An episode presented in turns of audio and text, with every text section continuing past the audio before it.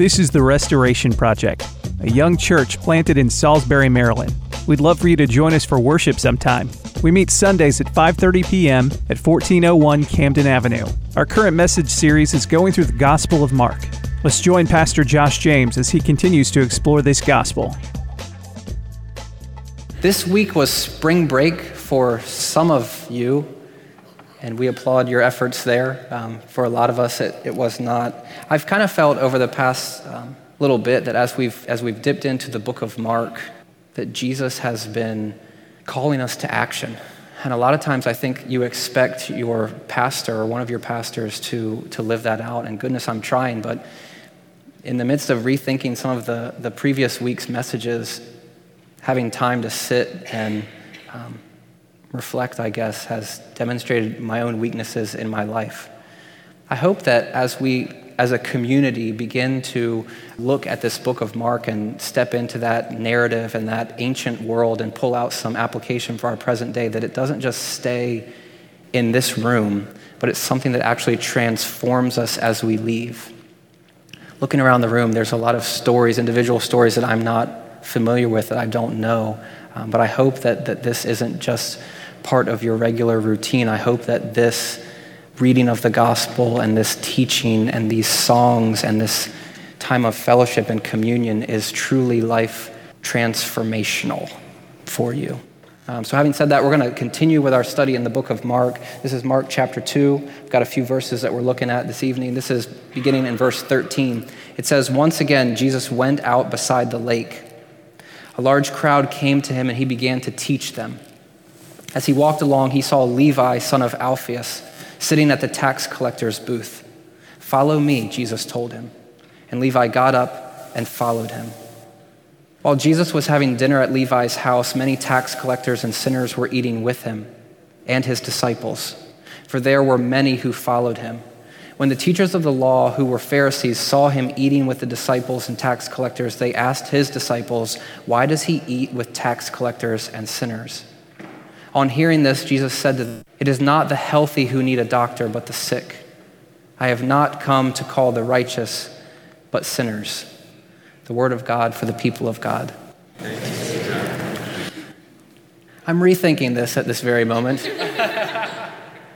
this past week, um, I got our power bill, and that was a moment of um, trying for me.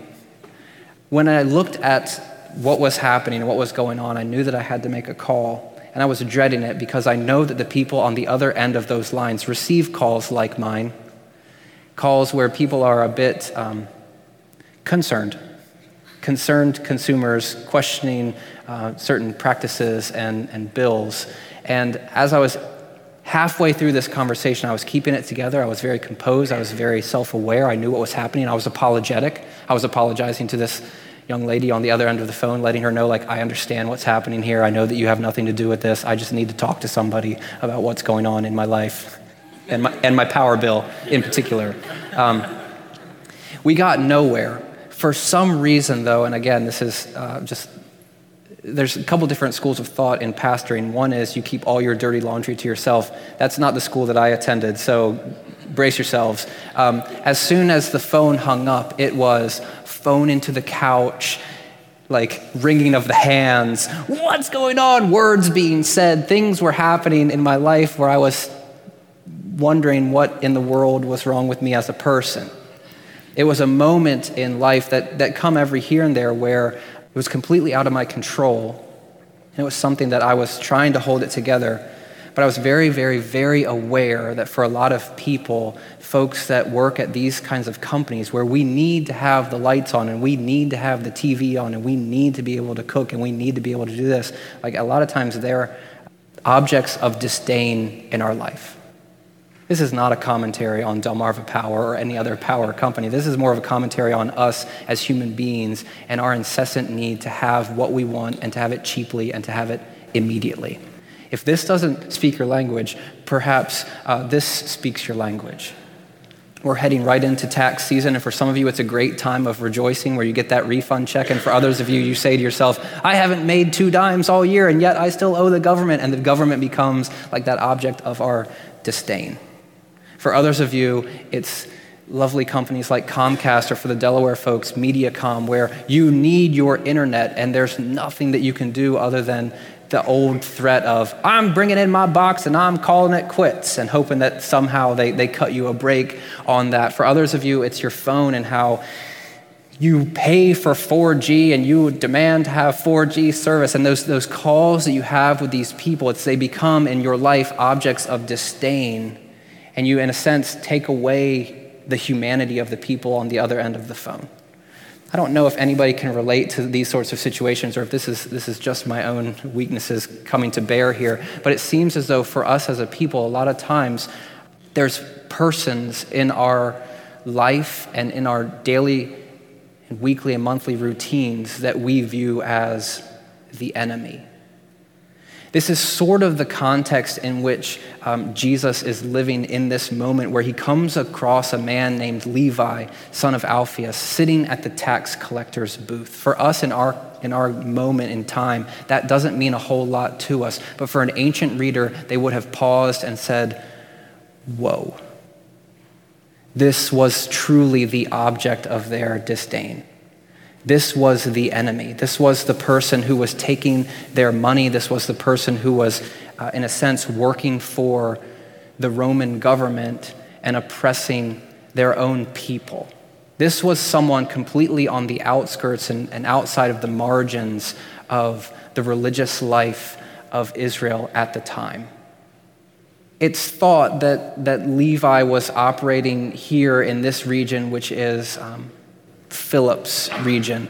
There was a guy named Herod the Great. This was the guy that was threatening to kill lots of babies when Jesus was born. Herod the Great died in 4 BC, which makes most people think that Jesus was actually born before zero. Okay, just stay with me, it's okay. Um, so Jesus was, was born and operating in that time, and here, after Herod passes away, the land is kind of divvied up to his kids. We have Philip here in uh, the Galilee region, and Levi would have been stationed here on the borders separating Antipas's land from Philip's land up here, and then we see Archelaus's land down here. So Levi is guarding the border in a sense, and whenever someone was entering into Antipas's region, they would collect taxes from these people. Um, N.T. Wright says, just as today you often pay a toll for the privilege of crossing a border or even for using an airport or a motorway, a highway, so you had to pay a toll to cross from one part of the old kingdom into another. And this is what Levi is doing. Another scholar says more specifically, Levi was probably functioning as a toll collector on transported goods. So it's not just you come into the region and you have to pay a flat tax, it's you're getting your goods being searched and then they're demanding slash requesting payment for the transportation of those goods. This job was farmed out to the highest bidder, so Levi was the one saying, I want this job and going after this job.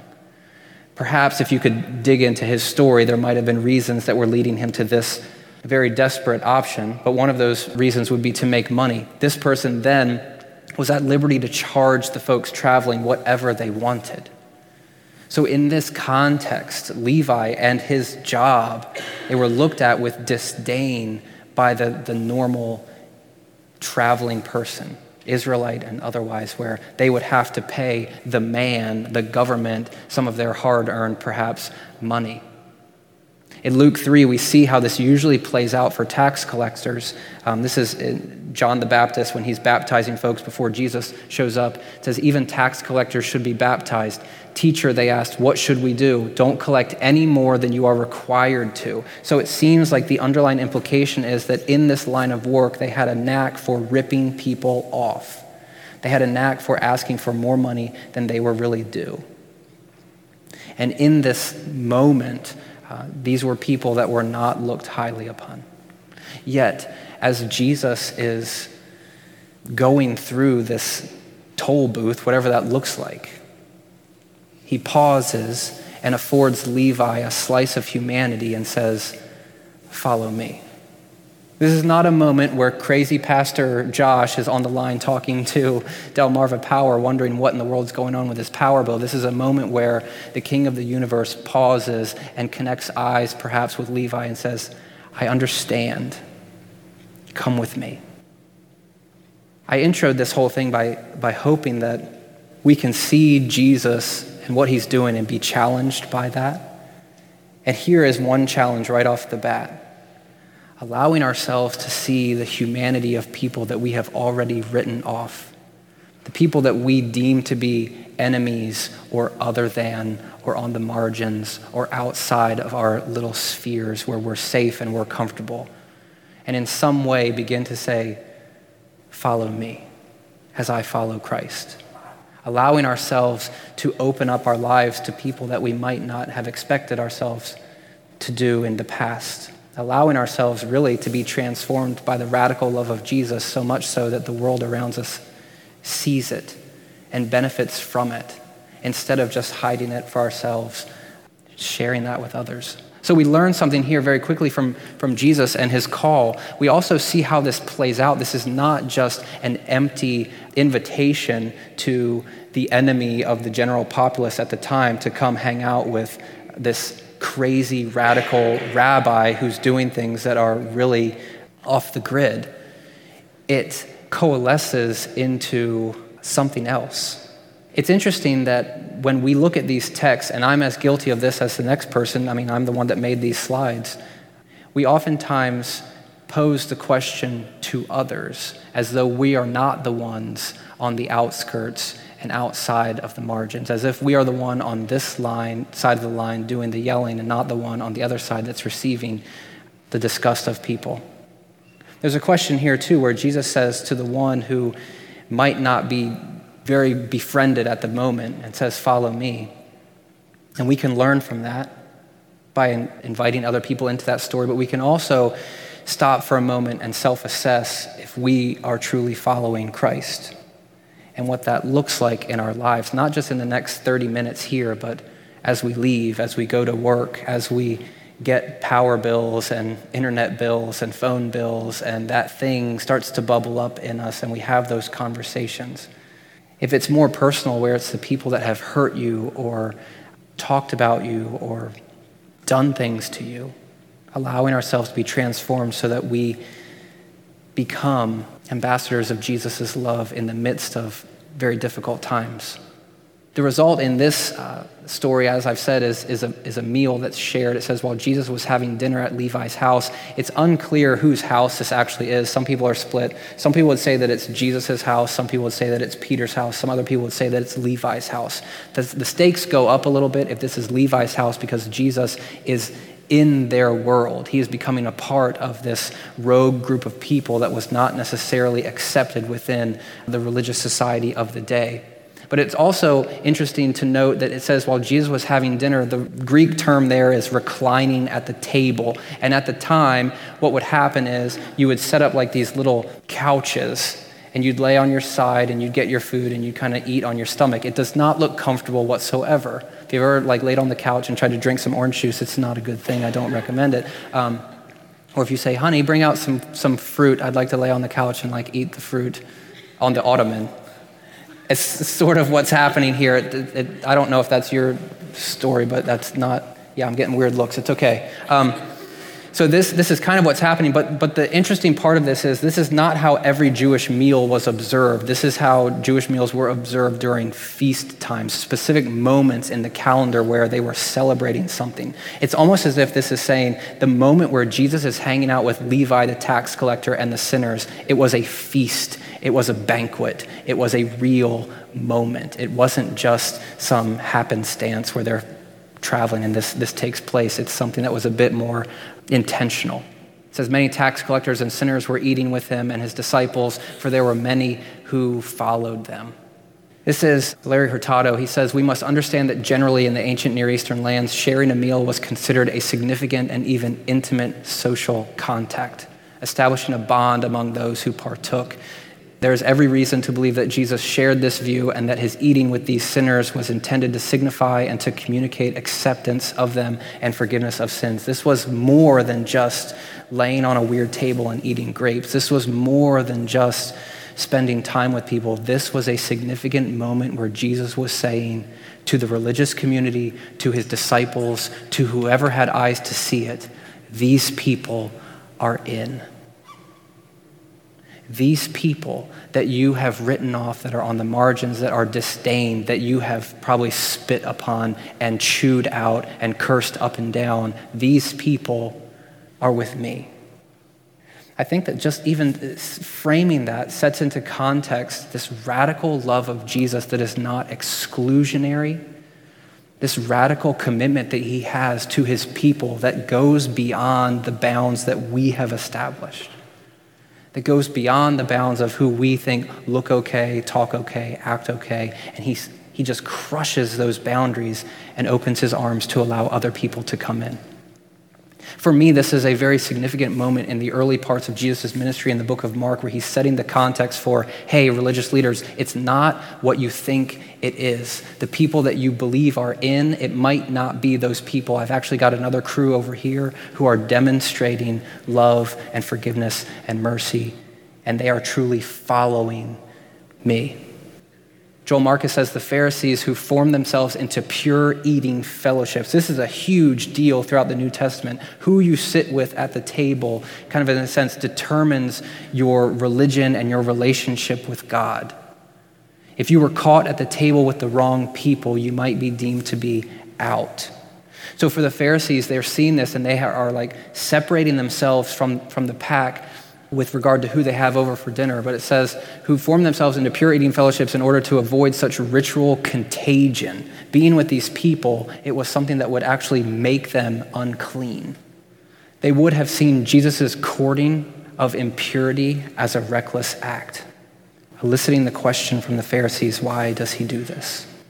I think that somewhere along the way, our version of Jesus has become very tame, very safe very individualistic.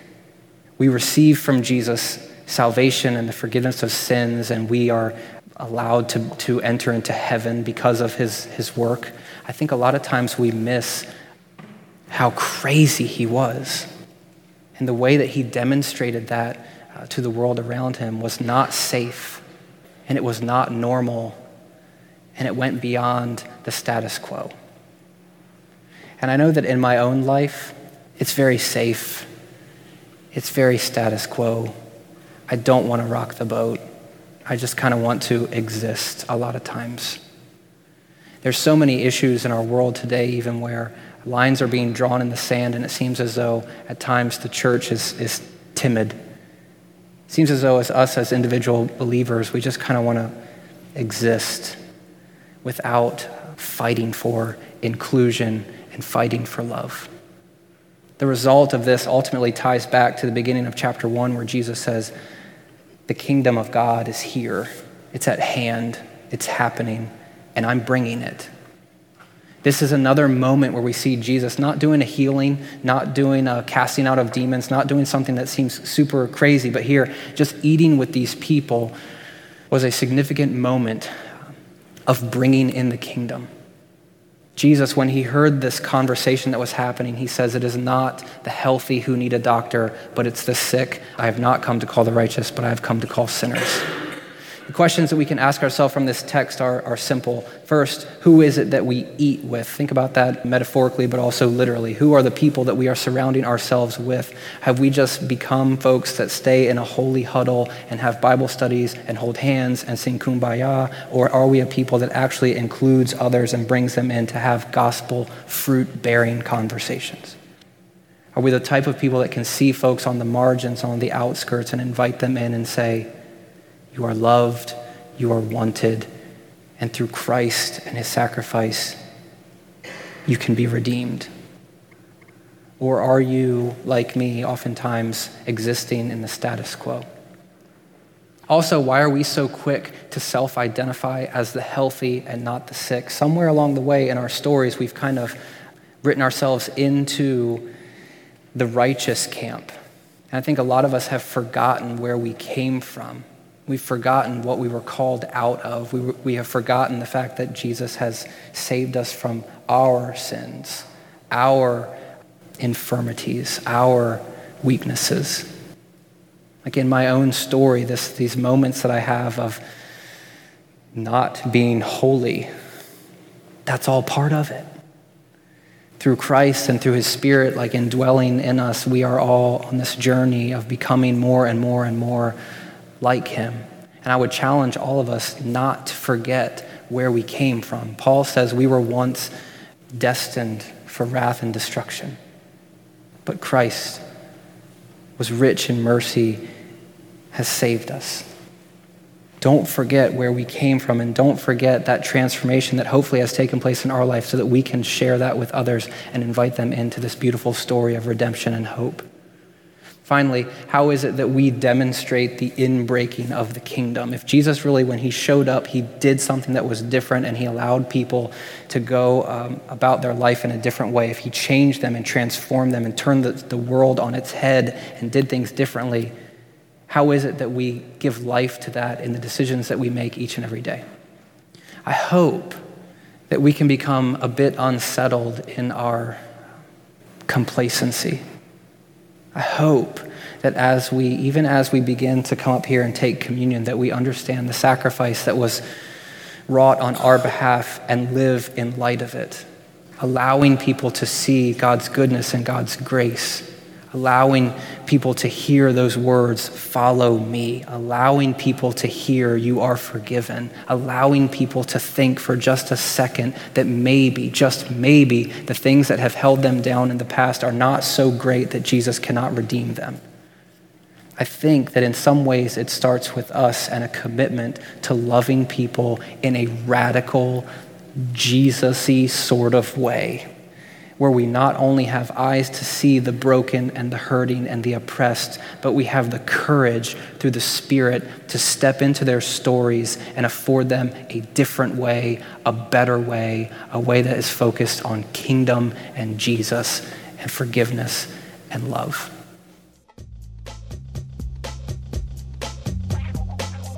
Thanks for listening to this sermon from the Restoration Project. We hope you'll listen again as we continue through the Gospel of Mark and join us as we gather to worship every Sunday at 5:30 p.m. at 1401 Camden Avenue. For more information on the Restoration Project, check out our website, restoresby.org, or look us up on Facebook and Twitter.